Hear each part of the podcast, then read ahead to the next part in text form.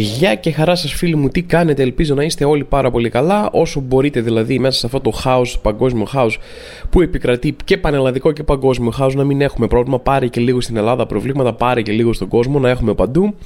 Εσείς παρόλα αυτά ελπίζω να είστε καλά, να περνάτε καλά. Έχουμε ακόμα λίγο καλό καιρό.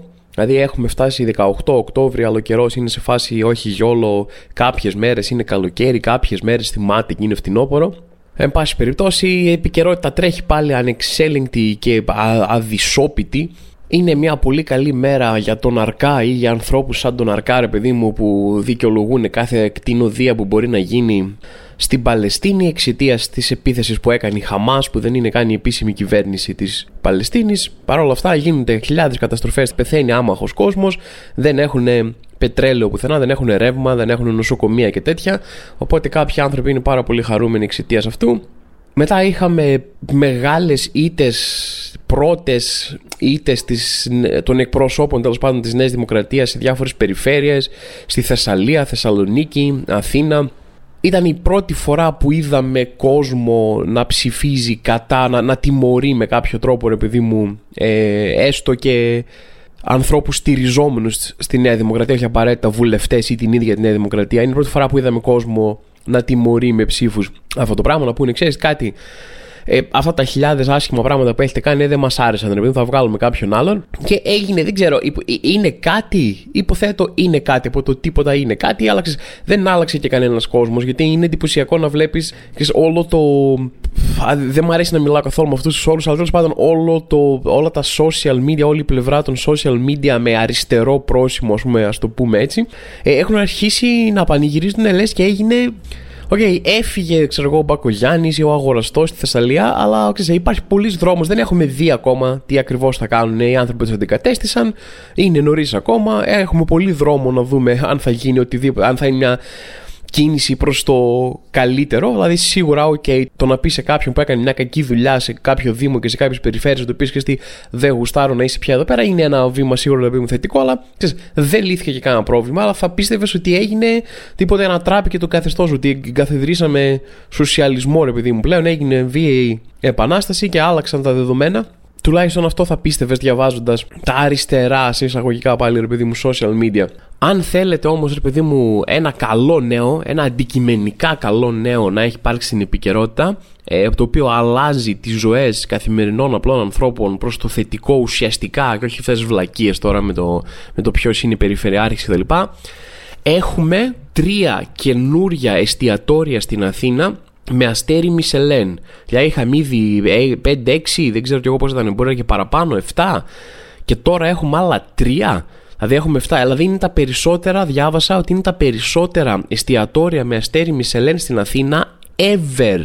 Το διανοείστε αυτό. Δεν είχαμε ποτέ ξανά τόσα πολλά εστιατόρια Μισελέν. Δηλαδή ξέρω πόσο απλός άνθρωπος ένα τέτοιο νέο τον κάνει να χαίρεται απίστευτα. Ναι, μπορεί να μην έχει πάει ποτέ σε αυτά τα εστιατόρια. Μπορεί να μην έχει το χρόνο. Μπορεί το να φάνε δύο άτομα σε αυτό το εστιατόριο να κοστίζει περίπου το 1 δεύτερο του βασικού μισθού. Ναι, αλλά μόνο και μόνο η ιδέα ρε παιδί μου, μόνο και μόνο το vibe. Δηλαδή εγώ βγήκα με το που δεν, είχα, δεν ήξερα τι είχε γίνει, δεν είχα δια... σκέψει ότι ακόμα δεν είχα διαβάσει τα νέα, ότι α, μπήκαν οι τρία καινούργια εστιατόρια μισή, δεν το ήξερα, αλλά βγήκα και περπάτησα στην Αθήνα και ένιωθα, λέγα, όπα, κάτσε ρε, τι γίνει, ένα άλλο vibe μια άλλη ενέργεια. Ένιωθα μια ευεξία και έλεγα τι είναι αυτό ρε, το ένιωθα στον αέρα ρε παιδί μου. Τι είναι αυτό και τελικά γύρισα μετά και διάβασα τι ήταν. Ήταν τα τρία νέα καινούργια εστιατόρια με αστέρι Μισελέν, παιδιά. Αυτό ήταν. Λέω, έπρεπε να το είχα καταλάβει. Λέω, δεν, πω, τι χαζός που είμαι, πώ δεν το έπιασα αυτό να το καταλάβω. Ότι ήταν το Μισελέν. Μια εταιρεία που η κύρια της δουλειά είναι να φτιάχνει ελαστικά δίνει με κριτήρια που δεν έχουμε ιδέα ποια είναι, γιατί δεν είναι γνωστά ρε παιδί μου εκεί έξω, αστέρια Μισελέν, τα οποία είναι κριτήριο, το έχουμε αποφασίσει για κάποιο λόγο ότι είναι το απόλυτο κριτήριο ποιότητας ενός εστιατορίου και εμείς στην Αθήνα έχουμε τρία καινούρια. Άντε εγώ να νιώσω άσχημα μετά γιατί δεν μου φτάνουν το ενίκιό μου, τα λεφτά, για την κατάσταση του Δήμου, για την κατάσταση των δρόμων και αυτά. Πώς να γκρινιάξω εγώ όταν έχω τρία καινούργια εστιατόρια Μισελέν. Είναι, το κάνει δύσκολο, ρε παιδί μου. Νιώθω γκρινιάρης. Νιώθω ότι ο τύπος που χαλάει το κλίμα. Ήρθε ο buzzkill, ρε παιδί μου. Ο ξεν, και ξενερώ, ξενερώνω το κλίμα. Εδώ έχουμε τρία καινούργια εστιατόρια με, με αστέρια Μισελέν και εγώ γκρινιάζω γιατί πήγα στο σούπερ μάρκετ. Παιδιά, πήγα στο σούπερ μάρκετ. Εδώ μεταξύ, ωραία, θα ξαρχίσω την ιστορία αυτή από την αρχή να σας πω τι έγινε με το σούπερ μάρκετ. Θα αρχίσω αυτή την ιστορία από την αρχή λέγοντας ότι ε, από τότε που έχω μηχανή, ρε παιδί μου, εδώ και κάποια χρόνια, έχω μηδενίσει το περπάτημα. Δηλαδή δεν πηγαίνω με τα πόδια, δεν ξέρω πώς το παθαίνετε αυτό από τη στιγμή που αποκτάτε όχημα. Και έχεις περάσει μια ζωή ολόκληρη με μέσα, με περπάτημα 40 λεπτό και με μέσα μία ώρα και άλλαξε λεωφορείο, πάρε το 406 και κατέβα Ευαγγελισμό και από Ευαγγελισμό πάρε και μετά άλλαξε τη γραμμή 1 στη γραμμή 2 και όλα αυτά, όλη αυτή την ταλαιπωρία και μετά ξαφνικά έχεις ένα όχημα το οποίο το παίρνεις κάτω από το σπίτι σου, το αφήνεις έξω από εκεί που θες. Μπορεί να σου πάρει 65 λεπτά να παρκάρεις εκεί που θες, ειδικά αν είσαι στην Αθήνα, αλλά τέλος πάντων έχεις αυτή τη. Είναι μια. και αλλάζει η ζωή σου, ρε παιδί μου. Είναι ανεβαίνεις επίπεδο και δεν θες, δεν θες μετά, που δεν ξαναμπαίνει. Λες τι είμαι εγώ, κανένας πλεμπαίος κάνα λούμπεν στοιχείο, όπως έλεγε ο Μπογιόπουλος για τον Μπέο. Τι είμαι, κάνα πεταμένος είμαι να μπω στο, στον ηλεκτρικό. Αρχίζεις και αποκτάς ψευδιστή μεγαλείου. Λες, εγώ είμαι, με να με πηγαίνουνε. Έχω μια μηχανή που είναι ξέρω εγώ, η κορυφαία στιγμή της ανθρώπινης τεχνολογίας, η οποία με παίρνει το σπίτι μου και με πηγαίνει, με αφήνει εκεί. Και μετά μου ζητάς ξαφνικά τι να πάω με τα πόδια. Να ανέβω σε γαϊδουράκι, ξέρω εγώ, να κάνω το, το δρόμο του μεταξιού με καμίλε, να θέλω να πάω από το ένα μέρος στο άλλο δύο μήνες.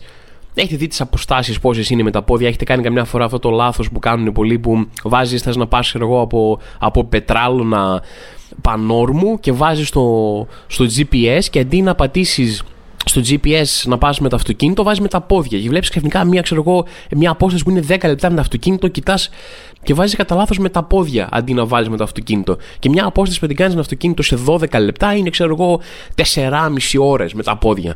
Αυτό θέλετε να κάνω; Θέλετε να, να, τι να κάνω, να πηγαίνω με κάρο κάπου να μπω στη, στη Σάντα Χελένα, σαν τον Κολόμβο και να πάω στην Αμερική σε 6 μήνες. Δεν μπορώ, ρε, δεν το έχω. Είμαι ο Θωμάς. Είμαι και είμαι για κάτι καλύτερο από αυτό. Έχω μηχανή δικιά μου, έχω δικό μου όχημα. Οπότε δεν πάω πουθενά. Δεν πάω πουθενά, δεν παίρνω με... καλά μέσα, δεν το συζητάω. Θα προτιμήσω να περπατήσω, ξέρω εγώ, 40 λεπτά από το να, να μπω σε μέσα, ρε, επειδή μου έχω να μπω, δεν ξέρω κι εγώ πόσα χρόνια. Αλλά ούτε αυτό το κάνω. Και ξέρεις, κάποια στιγμή, ρε, επειδή μου ήθελα να πάω στο σούπερ μάρκετ, το οποίο είναι κοντά σχετικά σπίτι μου, και λέω άντε να πάνε τη μηχανή και μετά σκέφτομαι μόνος εντάξει τώρα μην είσαι γελίος. Και εγώ είναι 400 μέτρα, ξέρω, πήγαινε με τα πόδια. Και λέω στον εαυτό μου για να τον πείσω, του φέρνω και ένα επιχείρημα ακόμα γιατί κάνω αυτούς τους διαλόγους με τον εαυτό μου. Λέω στον εαυτό μου, πήγαινε, εντάξει, με χρησιμοποιήσει τη μηχανή ρε παιδί μου και είναι και γυμναστική, λέω μέσα μου. Να κάνεις και λίγη γυμναστική να περπατήσεις μέχρι εκεί πέρα. Και μετά σκέφτομαι μέσα μου στον εαυτό μου ότι, όπω το πόσο χαμηλά πρέπει να έχεις τον πύχη στη ζωή σου για να λες το περπάτημα που κάνεις και μάλιστα για μια δουλειά που έχεις. Όχι να βγεις να περπατήσεις επί τούτου, αλλά το περπάτημα για να πας στο σούπερ μάρκετ να το πιάνεις γυμναστική, να προσπαθείς να χρυσώσεις τόσο πολύ το χάπι στον εαυτό σου. Ότι πω,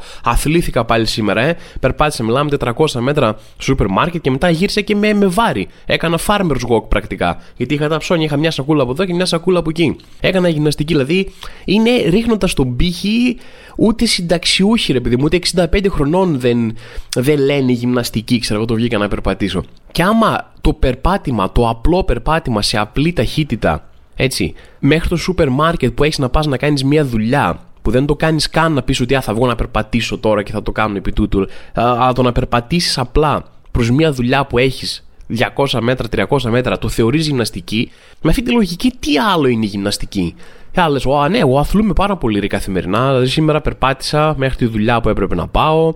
Ανασένω συνέχεια. Έτσι κάνω ανάστο, το οποίο ξέρεις δουλεύει λίγο κορμό, με έτσι κοιλιακούς κτλ.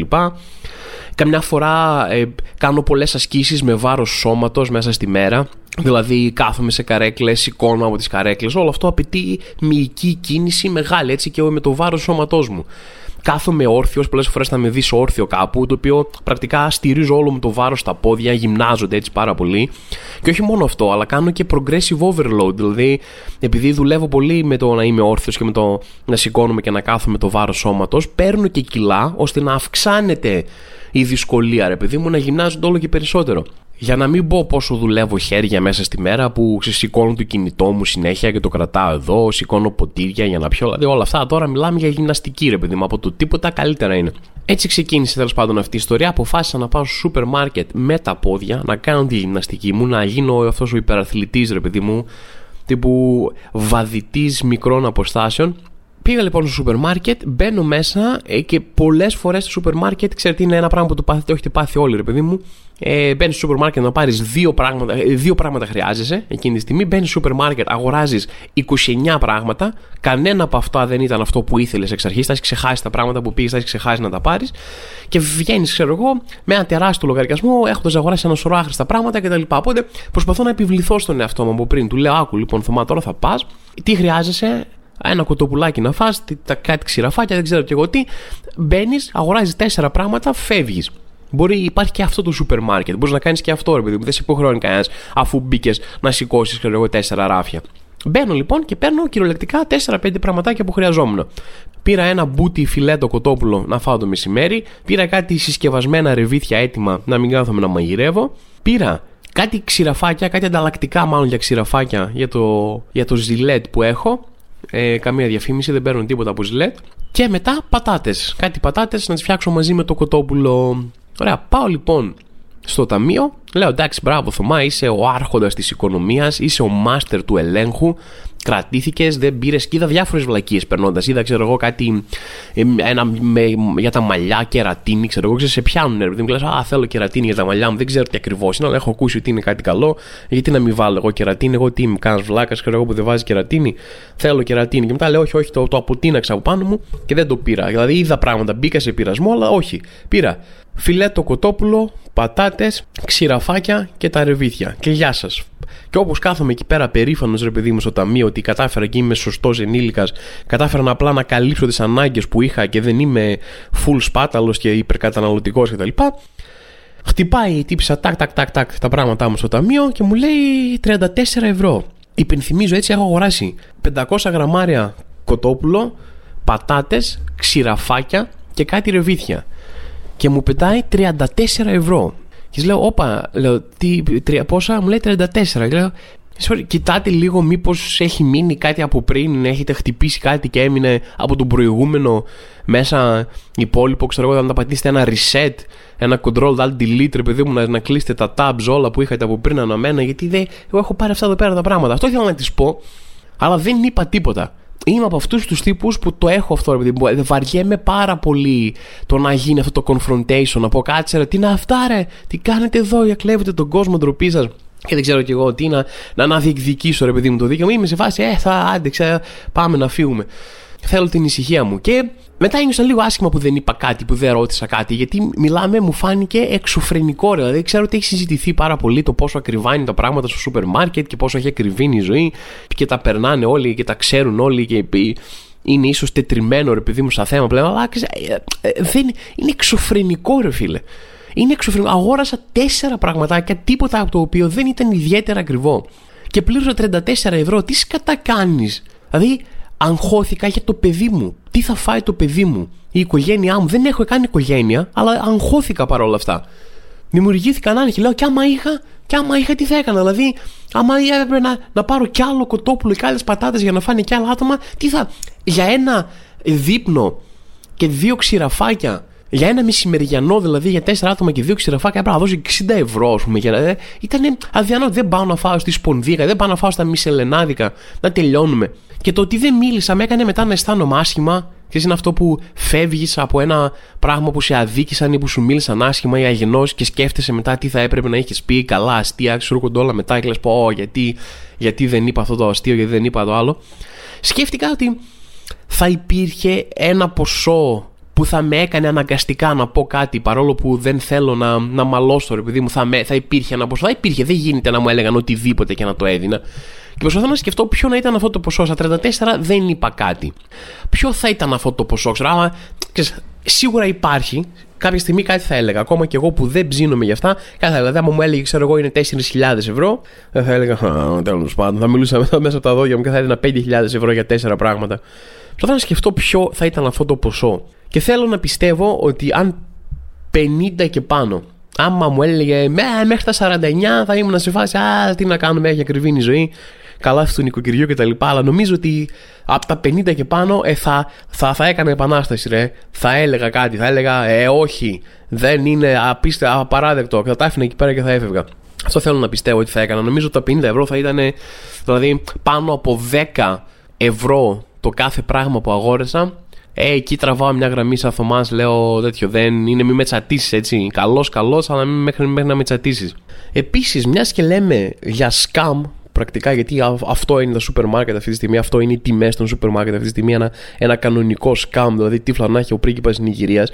Τι γίνεται με τα scam εκεί έξω, παιδιά, τι, νιώθω ότι ε, είμαι σε μια διαρκή πολιορκία από ανθρώπους που προσπαθούν να μου κλέψουν λεφτά ιντερνετικά, με μηνύματα, με τέτοιο, οι οποίοι όμως έχουν μηδενικά skills για να κλέψουν το οτιδήποτε απευθύνονται μόνο σε τύπους, ξέρω εγώ, δεν ξέρω, που δεν έχουν ζήσει ούτε μία μέρα σε αυτόν τον κόσμο και δεν ξέρουν τίποτα.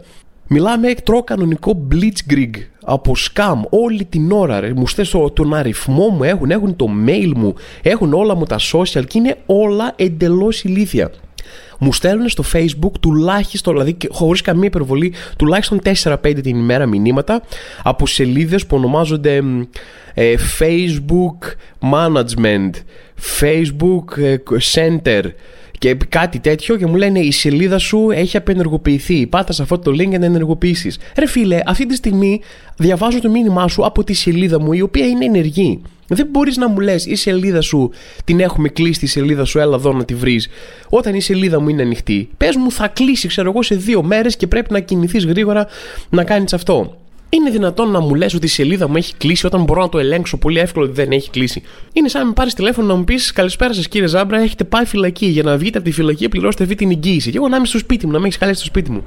Τι περιμένεις να κάνω, να μην ελέγξω καν το, το περιβάλλον μου, να με πάρεις τηλέφωνο εκείνη τη στιγμή να μου πεις: Ρόμπ, καλησπέρα κύριε Ζάμπρα, επειδή σας κλείσαμε μέσα φυλακή, δώστε 5.000 για να βγείτε και να είμαι εγώ Παναγία μου μια στιγμή να παταχτώ μέχρι το ATM να σας πληρώσω να, να βγω από τη φυλακή.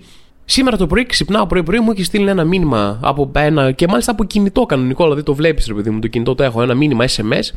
Αυτοί τώρα είναι άνθρωποι που έχουν τον αριθμό μου. Ε, ένας Θεός ξέρει πού σκατά είναι ο αριθμός. Δηλαδή, καλύτερα να είχα πάει να τον είχα γράψει σε μια τοαλέτα, κάνω πίπες, Θωμάς Ζάμπρας. Δηλαδή, λιγότερο περίεργοι τύποι θα είχαν τον αριθμό μου. Έχω αυτόν εδώ πέρα τον αριθμό τώρα το 698 21 59 200 που μου στέλνει σήμερα το πρωί. Πρωί-πρωί, 9.30 ώρα το πρωί μήνυμα. Ελτά άνω κάτω τελεία. Πέταξε ένα ελτά εκεί και μια άνω κάτω τελεία, σου λέει τελείωσε. Τώρα δεν θα το ψάξει παραπάνω Θωμάς. Πόσο πιο επίσημα να είμαστε από τα ελτά. Έχω γράψει με μεγάλα κεφαλαία γράμματα ελτά. Οπότε κατάλαβε τώρα ο Θωμάς, ψήθηκε ότι είμαστε από τα ελτά. Μου λέει το πακέτο σας με αριθμό τέλος πάντων ε λάμδα 447 είναι μπλοκαρισμένο στο τελωνίο. Πληρώστε 2,99 και μου δίνει ένα link από κάτω. Το οποίο έχει το, την υπέροχη ονομασία packtrackhellenic.com και λες, μάκα πόσο πιο ελληνικό μπορεί να είναι. Μπορεί να είναι τελειακό, αλλά έχει το Hellenic μέσα. Οπότε είναι σίγουρα ελληνική σελίδα τελωνίου αυτή. Δεν το συζητάμε καν τώρα. Μπορεί να είναι τελεία.com εκεί πέρα ή τελεία .de ή τελεία ε, Great Britain εκεί πέρα, αλλά έχει πετάξει το Hellenic μέσα. Μετά τι σου λέει είναι πακέτο. Ανά, pack το γράφει. Track. Άρα Πακέτο, ελληνικό πακέτο, τελείωσε. Δεν θέλω περισσότερα πράγματα για να πιστώ. Τώρα το γεγονός ότι εγώ δεν έχω πάρει κανένα πακέτο από εξωτερικό που να περνάει τελωνίο, το γεγονός ότι έχω περάσει ένα σωρό πακέτα από τελωνία και δεν χρειάστηκε ποτέ να πληρώσω στο packtrack.hellenic.com.it, αυτό δεν μου λέει τίποτα. Οι άνθρωποι έχουν γράψει με κεφαλαία ελτά, έχουν φτιάξει μια σελίδα η οποία βγάζει νόημα γιατί είναι για πακέτα. Έχει το pack στον τίτλο, έχει το Hellenic μέσα. Εγώ είμαι στην Ελλάδα, τελείωσε. Ξέρετε τι θα κάνω, όχι απλά θα τους πληρώσω 2,99 στο pack track .hellenic.com θα τους πάρω ένα τηλέφωνο και θα τους δώσω τους λογαριασμούς μου από το e-banking. Να τους έχουν μήπως προκύψει και τίποτα άλλο με το τελωνίο ή καμία άλλη δουλειά άλλη φορά με άλλο πακέτο που δεν έχω παραγγείλει. Θα τους πω παιδιά αυτή είναι, αυτός είναι ο κωδικός μου στο e-banking. Μπείτε διαχειριστείτε τα οικονομικά μου όπως θεωρείτε. Εσείς ε, δεν, μπορώ, δεν μπορώ να σας εξηγήσω. Ε. Μου στέλνει άλλη καλησπέρα. Είμαι Βαγγελιό που συναντηθήκαμε προχτές. Τι, τι περιμένει να κάνω, να δημιουργήσω μία ανάμνηση. Θεωρεί ότι έχει ικανότητες, ε, πώς το λένε, να, να μπει στο μυαλό μου και να μου δημιουργήσει, να μου κάνει inception σκέψεις. Εγώ δεν ξέρω καμία Βαγγελιό, δεν έχω συναντήσει καμία Βαγγελιό ποτέ στη ζωή μου, ούτε προχτές σε καμία περίπτωση και θα μου στείλει είμαι Βαγγελιό που συναντήθηκαν προχθές, ε, πάρει με ένα τηλέφωνο. Ε, γιατί να σε. τι περιμένει ότι θα γίνει, θα μου στείλει αυτό το μήνυμα. Εγώ δεν θα έχω συναντήσει καμία Βαγγελιό προχθές, αλλά θα πω Α, η Βαγγελιό ρε. Ω, κάτσε να την πάρω λίγο, μην έγινε τίποτα με τον Κώστα. Ο Κώστας και η Βαγγελιό, κλασικό αγαπημένοι μου φίλοι. Δηλαδή, τι. Αλλά δεν μπορείτε να φανταστείτε πόσα τέτοια δέχομαι. Δέχομαι πέντε τέτοια μηνύματα την ημέρα για τη σελίδα μου στο Facebook Τρία-τέσσερα mail τέτοια που μου λένε κάνατε αυτό, παραβήκατε εκείνο το, το, το νόμο και πρέπει να πληρώσετε αυτό. Μου, πλέον μου έρχονται στον αριθμό μου. Σε λίγο θα μου χτυπάνε την πόρτα. Θα χτυπάει την πόρτα, σκαμάδες. Καλησπέρα, Θωμά, δώσε μας 500 ευρώ. Δεν θα έχουν πλέον καν. Θα βαρεθούν να βρουν και κάτι να μου πούνε. Γιατί θα τους πω εγώ, Ε, τώρα δώσει 500 ευρώ. Τι θες τώρα, άσε δεν βαριέμαι να σκέφτομαι λόγο. Βομβαρδίζομαι καθημερινά σε mail, social media και τηλέφωνο πλέον από scam. Και είμαι έτοιμος, είμαι στο τσακ να αρχίσω να πληρώνω κάποιους. Να τους πω, παιδιά, ε, ε, ξέρω ότι είναι σκάμ, ξέρω ότι είμαι σκαμάρετε αυτή τη στιγμή, ξέρω ότι λέτε ψέματα, αλλά κερδίσατε ρε μπαγάσες. Δεν αντέχω άλλο. Δεν αντέχω άλλο. Πείτε μου πού να πληρώσω κάποιον ή να το κάνω σαν μηνιαία συνδρομή, ρε παιδί μου. Πείτε μου, δώστε μου ένα λογαριασμό να σας βάζω λεφτά, λίγα λεφτά το μήνα, να, να βρούμε ένα, ένα συμφωνημένο ποσό να, να βολεύει και τους δύο. Να σας βάζω λεφτά, ρε παιδί μου, με το μήνα, να σταματήσετε να μου στέλνετε μηνύματα, ρε. Από μα το Θεό, ρε φίλε, θα σας πληρώνω, εντάξει, κερδίσατε. Δεν καταφέρετε να με κοροϊδέψετε, αλλά πάρτε τα λεφτά μου. Σας παρακαλώ, δεν αντέχω άλλο. Τι γίνεται με τα σκάμ εκεί έξω; Λοιπόν, έχω χρησιμοποιήσει αυτό εδώ πέρα το podcast για να σας κάνω διάφορες προτάσεις για πράγματα pop κουλτούρας, ας πούμε. Ε, δεν το κάνω πάρα πολύ συχνά, αλλά η αλήθεια είναι ότι πολλές φορές που το κάνω ε, φαίνεται να έχει καλά αποτελέσματα. Μου στέλνετε, είδαμε αυτό, ήταν ωραίο, είδαμε αυτό, ήταν μαλακία. Και αυτό καλό το θεωρώ, επειδή μου. Σας δημιούργησε ένα συνέστημα. Σας έβαλα σε μια διαδικασία, είδατε κάτι καινούριο. Ε, γεμίσατε το χρόνο σας, ήταν μαλακία. Ήρθατε, μου το είπατε, με κράξατε, με παρακολουθήσατε, μετά με ακολουθήσατε στον δρόμο και αρχίσατε να με πετάτε πέτρες. Είναι και αυτό κάτι, ρε παιδί μου, σε κρατάει ζωντανό. Σε αυτό το πλαίσιο θέλω να κάνω μία πρόταση που ε, ίσως είναι και αχρίαστη διότι έχει αρχίσει να έχει μεγάλο ντόρο αυτό το πράγμα ήδη. Θα το έχετε πετύχει κάπου. Αλλά σε γενικές γραμμές θέλω να προτείνω ίσως γενικότερα τον συγκεκριμένο δημιουργό. Νομίζω τον έχω ξαναπροτείνει παλιότερα, αλλά το πετάω μία για τους καινούριου ακροατές μας.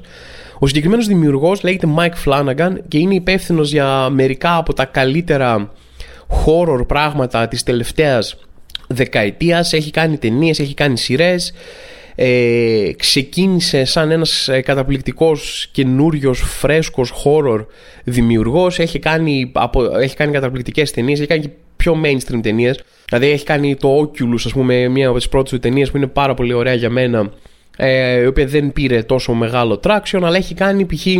δύο πολύ ωραίες μεταφορές διηγημάτων του Stephen King έχει κάνει το Doctor Sleep και το Gerald's Game. Έχει κάνει το Hash, μια πάρα πολύ ωραία ταινία η οποία ήταν μέχρι πρόσφατα στο ελληνικό Netflix, ελπίζω να υπάρχει ακόμα.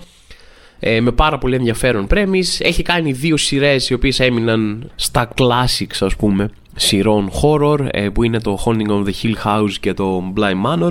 Εν πάση περιπτώσει, έχει κάνει πάρα πολλά πράγματα. Μπορείτε να τσεκάρετε όλη του την ταινιογραφία και τη σειρογραφία. Ε, αυτό που θέλω να προτείνω τώρα έχει κάνει μια μεταφορά ε, ενός διηγήματος του ΠΟΕ το οποίο λέγεται ε, The Fall of House of Usher η πτώση του οίκου τον Άσερ, εν πάση περιπτώσει, είναι κάπως χαλαρά βασισμένο και δεν είναι λέξη προς λέξη η ιστορία του, του ΠΟΕ, έχει κάνει μια σύγχρονη μεταφορά.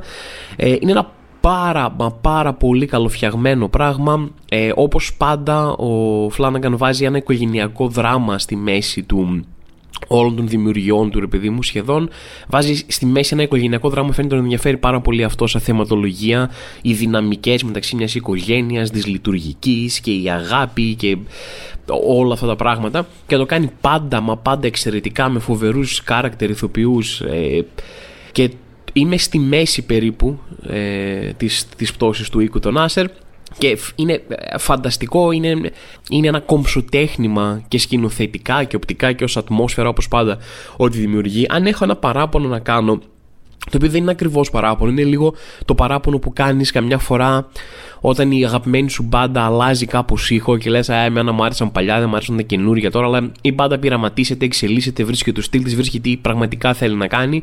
Και εσύ είσαι λίγο βλάκας που είσαι σε φάση: Ε, εμένα μου άρεσε που παίζουν παλιά, οπότε τώρα τελείωσα. Αλλά, εν πάση περιπτώσει, Ίσως είναι τέτοιο παράπονο, αλλά ο Φλάναγκαν χρησιμοποιούσε πάντα ε, το είδος του horror, έκανε horror ταινίες και χρησιμοποιούσε αυτό το είδος σαν μια πλατφόρμα για να τραβήξει αναλογίες ανάμεσα σε horror ε, σκηνικά και πραγματική ζωή σκηνικά. Τραβούσε αναλογίες ανάμεσα σε ένα horror trope και μια σχέση μιας οικογένειας. Και, αλλά το horror ήταν το κύριο κομμάτι, ήταν μεγάλο κομμάτι του είδους. Ήταν μεγάλο κομμάτι των δημιουργιών του, επειδή μου. Και το horror είδος ήταν μια πλατφόρμα που χρησιμοποιούσε για να, πει, να ξετυλίξει τα δικά του οικογενειακά δράματα που ήθελε να προβάλλει.